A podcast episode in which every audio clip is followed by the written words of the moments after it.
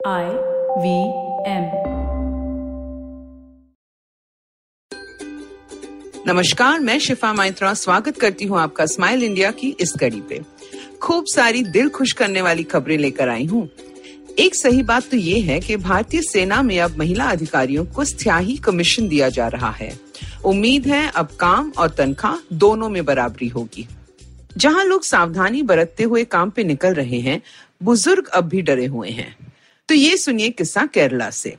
एक पति पत्नी थॉमस इब्राहिम और मरियम्मा को कोविड हो गया। पति तिरानवे साल के हैं और पत्नी नब्बे की। दोनों को और बीमारियाँ भी थीं और परिवार में सभी डरे हुए थे। अस्पताल के अलग अलग कमरों में दोनों परेशान थे। फिर पति को आईसीयू में भर्ती किया और पत्नी डर गई। बेटे ने रिक्वेस्ट की कि माँ को भी आईसीयू में डाल दो, वो दोनों कभी अलग नहीं रहे। डॉक्टरों ने ऐसा किया और एक दूसरे से हिम्मत पाकर दोनों की सेहत सुधरने लगी। 25 दिनों बाद दोनों घर लौट आए और अब पहले की तरह साथ में सुबह प्रार्थना करते हैं, कॉफ़ी पीते हैं और फिर फ़ोन पे दोस्तों से और रिश्तेदारों से गप्पे लड़ाते हैं। ये देश का सबसे बुज़ुर्ग जोड़ा है जिसने बीमारी को हरा कर फिर अपनी खुशियाँ अपना ली हैं। तो मेरे हिसाब से हिम्मत और सावधानी से काम लो तो सब भला होगा। एक और हिम्मत की मिसाल है ओडिशा की अनुप्रिया लाकरा इसने ऐसा काम कर दिखाया जिससे उसकी समूह की बाकी लड़कियाँ भी बेझिझक आगे बढ़ पाएँगी। अनुप्रिया एक आदिवासी परिवार से है, जो ओडिशा के तनावग्रस्त मालकानगिरी इलाके में रहती थी। बचपन से ही लड़की ने ठान ली थी कि वो मेहनत करके कुछ बड़ा करेगी जीवन में। मेहनत की और पढ़ाई में अच्छे नंबर आए तो बड़े शहर भुवनेश्वर जा सकी आगे पढ़ने के लिए। वहाँ जाकर अनुप्रिया ने पायलट की ट्रेनिंग करनी चाहिए। पिता ने कहा, कर लो माता पिता ने कर्ज लिए रिश्तेदारों से और अनुप्रिया की पढ़ाई पूरी हुई।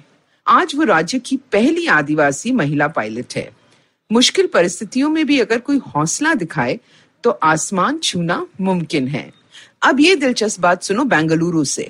यहाँ एक जनाब है जो खत लिखते हैं और अच्छे खासे दाम लेते हैं इन चिट्ठियों के। चार साल पहले ही उन्हें लगा कि लोग थक गए हैं सारा कुछ कंप्यूटर और फ़ोन द्वारा कहने से। किसी को बधाई देनी हो तो मैसेज भेज देते हैं, किसी से माफ़ी मांगनी हो तो जिफ से काम चला लेते हैं। उन्होंने दोस्तों से कहा कि आप बताओ किसे क्या कहना है और मैं खत के ज़रिए आपकी बात पहुंचाता हूँ।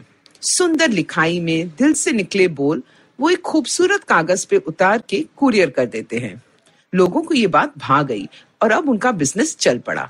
कोई प्यार का इजहार करना चाहता है तो कोई छोड़ के जाने का संदेश देना चाहता है। जो भी बात हो, खत से आए तो ज़्यादा व्यक्तिगत लगती है। और सच बात तो ये है कि खत बार बार पढ़े जाते हैं। मैसेजेस तो फ़ोन क्रैश होते ही हमेशा के लिए गायब। वैसे मैं इस बंदे की सोच को सलाम करती हूँ, जिसने इतनी सी बात से बिज़नेस बना लिया। भरत प्रजापति गुजरात में बैठे आत्मनिर्भरता की मिसाल दे रहे हैं। उनकी दुकान है मोबाइल्स की और उन्हें शौक है गैजेट्स का। अब लॉकडाउन के चलते घर पे थे। उनकी दोस्त की इलेक्ट्रॉनिक्स की दुकान है तो एक दिन उसके यहाँ से और अपनी दुकान से बहुत सारा पुराना भंगार उठा के ले आए। फिर घर में ही काम शुरू किया और महीनों लगे रहे। अब हुआ यूँ कि उन्हें लॉकडाउन और बीमारी के कारण एक चीज़ की कमी सबसे ज़्यादा खल रही थी पानी पूरी तो चार महीनों में उन्होंने अकेले पानी पूरी का एटीएम बना डाला। अब बिना किसी के हाथ लगाए आप कुछ बटन दबाते हो और एक एक करके तैयार पानी पूरी आपके पास।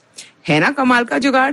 अब प्रजापति को इन्वेस्टर ढूंढ रहे हैं ताकि वो ये एटीएम बड़े स्तर पे बना सके। वैसे बारिशों के दिनों में आजकल सबको सावधानी बरतनी चाहिए, ताकि आपको मौसमी बीमारियाँ ना लगे, ये मेरे कुछ सुझाव। पाचन शक्ति कम होती है इन दिनों तो थोड़ा थोड़ा खाएँ दिन भर गरम गरम घर का बना खाना खाएँ। और खाने में हल्दी, दालचीनी, अदरक, लहसुन और तुलसी की मात्रा बढ़ा दें। अगर आपको ये पॉडकास्ट पसंद आया तो और दिलचस्प पॉडकास्ट सुनना न भूले आई आईवीएम नेटवर्क पे। आप हमें सुन सकते हैं आई आईवीएम पॉडकास्ट ऐप पे या ivmpodcast.com पे। आप हमें सोशल मीडिया पे भी फॉलो कर सकते हैं। हम एट आई वी पॉडकास्ट हैं ट्विटर और इंस्टाग्राम पे।